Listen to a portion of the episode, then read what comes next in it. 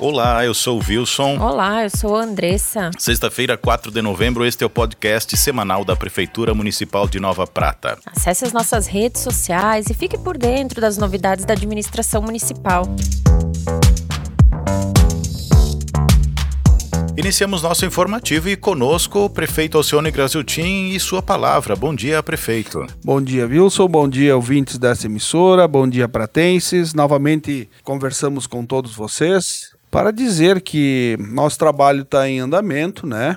Estamos dentro das possibilidades das intempéries e chuvas, transcorrendo com a Secretaria de Obras e com a Secretaria de Agricultura. Enfim, os trabalhos estão andando. E na medida do segmento desse programa, os secretários irão trazer as novidades, trazer o andamento das atividades de cada secretaria. Um bom dia a todos, felicidades, um bom final de semana a todos. Um abraço.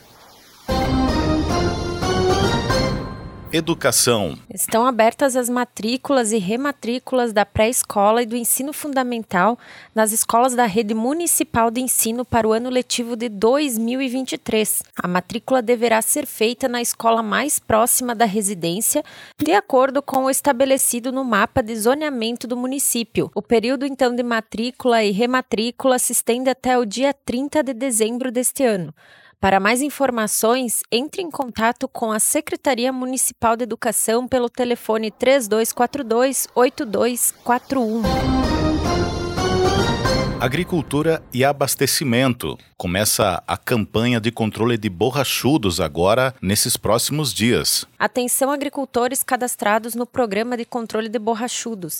A Secretaria de Agricultura e Abastecimento informa que já está disponível para retirada na Secretaria o BTI que será aplicado. O endereço da Secretaria de Agricultura e Abastecimento é Avenida Presidente Vargas, 542, Sala 2, no prédio do Círculo Operário ao lado de Mater. As datas de aplicação serão então 11 e 12 de novembro, 25 e 26 de novembro e 9 e 10 de dezembro. Na sexta-feira, dia 11 de novembro, será avisado pela manhã a leitura da calha para definir a tabela de dosagem a ser utilizada.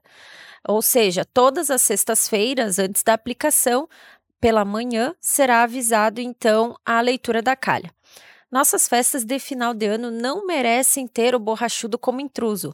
Para mais informações, entre em contato com a Secretaria de Agricultura e Abastecimento pelo telefone 3242 8222, falar com o Rodrigo.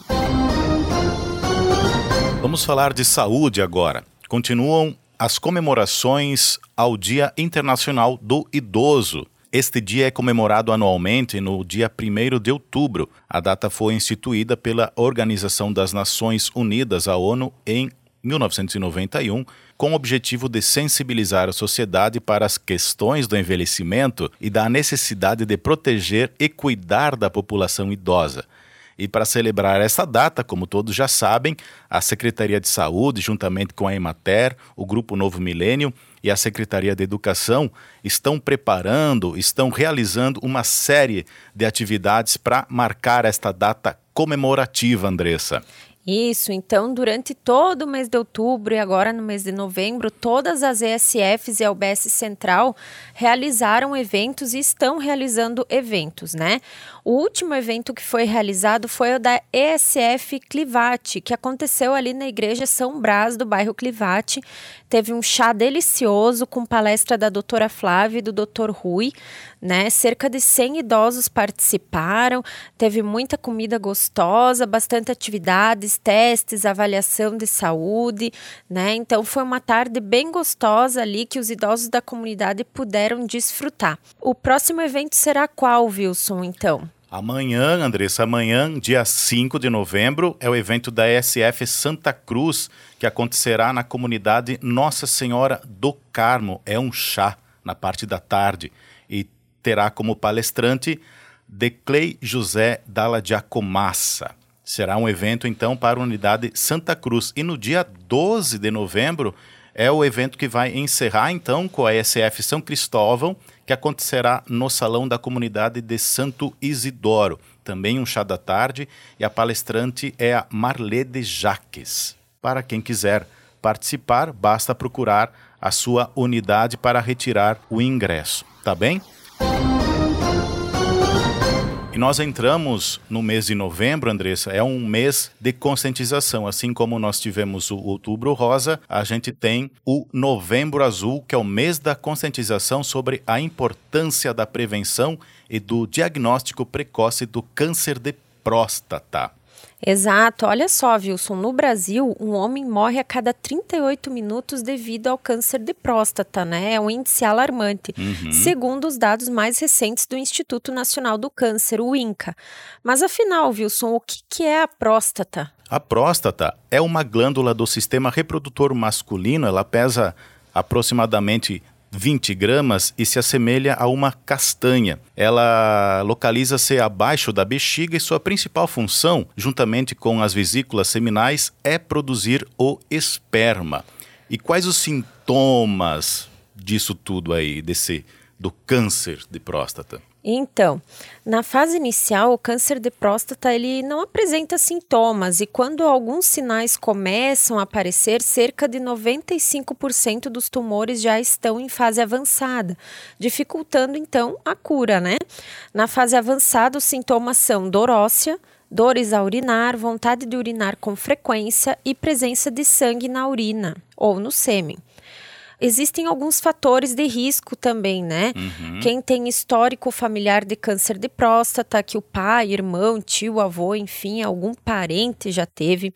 A raça, homens negros sofrem uh, maior incidência deste tipo de câncer e também obesidade. Mas, Wilson, o que, que o homem pode fazer então para prevenir, para evitar, ou então, se tiver o diagnóstico, como é que funciona o tratamento? Uhum. A única forma de garantir a cura do câncer de próstata é o diagnóstico precoce, assim como todas, a maioria das doenças, né? Isso né? É diagnosticar. Mesmo na ausência de sintomas, homens a partir de 45 anos com esses fatores de risco ou com 50 anos sem esses fatores devem ir ao urologista para conversar sobre o exame de toque retal que permite ao médico avaliar alterações da glândula, como endurecimento e presença de nódulos suspeitos, e também sobre o exame de sangue PSA. Outros exames poderão ser solicitados se houver suspeita de câncer de próstata, como as biópsias, que retiram fragmentos da próstata para análise, guiadas pelo ultrassom transretal. Então, o que é importante é procurar um profissional de saúde, procurar unidade de saúde e a prevenção. É, uma coisa que a gente sempre brinca, né, é que a mulher, ela sempre tá indo no médico, né? Uhum. Qualquer sinal ela vai, ela sempre faz o check-up anual. É da mulher sempre ter esse cuidado, né? Olhar para si, cuidar da saúde, se preocupar consigo e com os outros.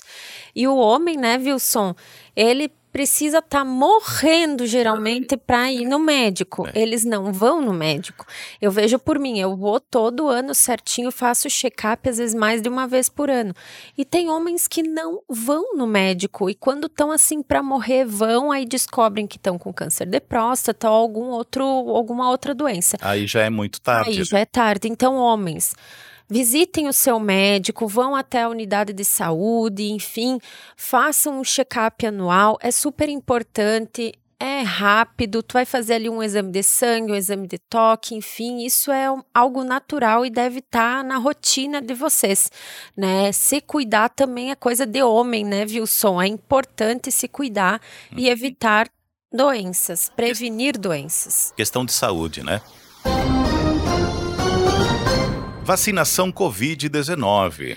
Então, pessoal, a partir de quarta-feira, na quarta-feira, mais precisamente, a gente vai ter aplicação de terceira e quartas doses, né? Vamos ter aí para quem tem 18 anos ou mais a terceira dose, para quem tem comorbidades 18 anos ou mais, quarta dose. Vamos ter também quarta dose para 40 anos ou mais e profissionais de saúde e a terceira dose da Janssen. Então, quem tiver com a data, né, para fazer uma destas vacinas, é só se di dirigir até a sua unidade de saúde referência para receber a dose da vacina Covid-19. Lembrando que o horário da vacinação aqui no município da Covid, né, o horário da vacinação Covid, é das 9 até as 11h30 pela manhã e de tarde das 13h30 às 15 horas. Se alguém tiver alguma dúvida, entre em contato com sua agente de saúde, com a sua unidade de saúde, ou também pode entrar em contato pelo 9900, que é o telefone ali da UBS Central, né, falar com o pessoal da sala das vacinas, que elas podem esclarecer se você está já na hora de fazer a dose, ou se ainda falta, ou se está com a dose em atraso, o que, que você deve fazer. Né? É importante deixar as doses da Covid em dia, né? Até porque ontem já saiu aí na mídia que há né, indícios de que possa aumentar o número de casos agora final do ano, né? Então, é bom a gente continuar com as doses em dia, pessoal, prevenir não custa nada. Aquilo que a gente estava falando antes, né? Prevenção. Vamos para o esporte. Nesse fim de semana, nesse domingo, inicia o Campeonato Municipal de Futebol Amador, é a 23ª edição Taça Saul Pegoraro, a pessoa homenageada desta edição. Então, começa domingo, são nove equipes inscritas e os jogos acontecerão todos os domingos pelos campos do nosso município. E nesse domingo serão dois campos que sediarão essas partidas: o campo São Cristóvão, às 14 horas, Barcelona joga contra América e às 16 Flamengo e Juventude. E no campo do Brasil, 14 horas Brasil e Calábia e às 16 horas Juventus e os Metralhas. Quem gosta de futebol é hora de prestigiar, né? O clima já está favorecendo a princípio, né? Embora esse friozinho. Frio fora da época, né? Uhum. Mas está feito convite. E também acontece no dia 19 o Festival de Xadrez, que era para acontecer lá em agosto, mas devido às condições climáticas, acontece agora dia 19 de novembro, aqui na Praça da Bandeira, com início previsto às 14 horas. Às 15 horas, então, acontece a partida oficial do evento, onde os 100 primeiros inscritos ganharão medalha de participação. As inscrições devem ser realizadas na Casa da Cultura durante o horário de expediente. Em caso de dúvida, pode entrar em contato no 991373719 e falar com o William. Haverá um tabuleiro gigante para que todos que quiserem possam jogar com família e amigos. O evento é uma realização do Nacional Xadrez com apoio da Secretaria Municipal de Turismo, Cultura, Esporte e Lazer e do Conselho Municipal de Desporto, CMD. E assim a gente encerra esta edição do podcast informativo da Prefeitura de Nova Prata, com essas que foram as principais informações da semana. Nos acompanhe nas redes sociais e fique por dentro de todas as novidades. Se você quiser ouvir novamente esse áudio, esse episódio, pode ouvir esse e tantos outros no nosso canal do Spotify. Tenham todos um ótimo fim de semana. Tchau, tchau.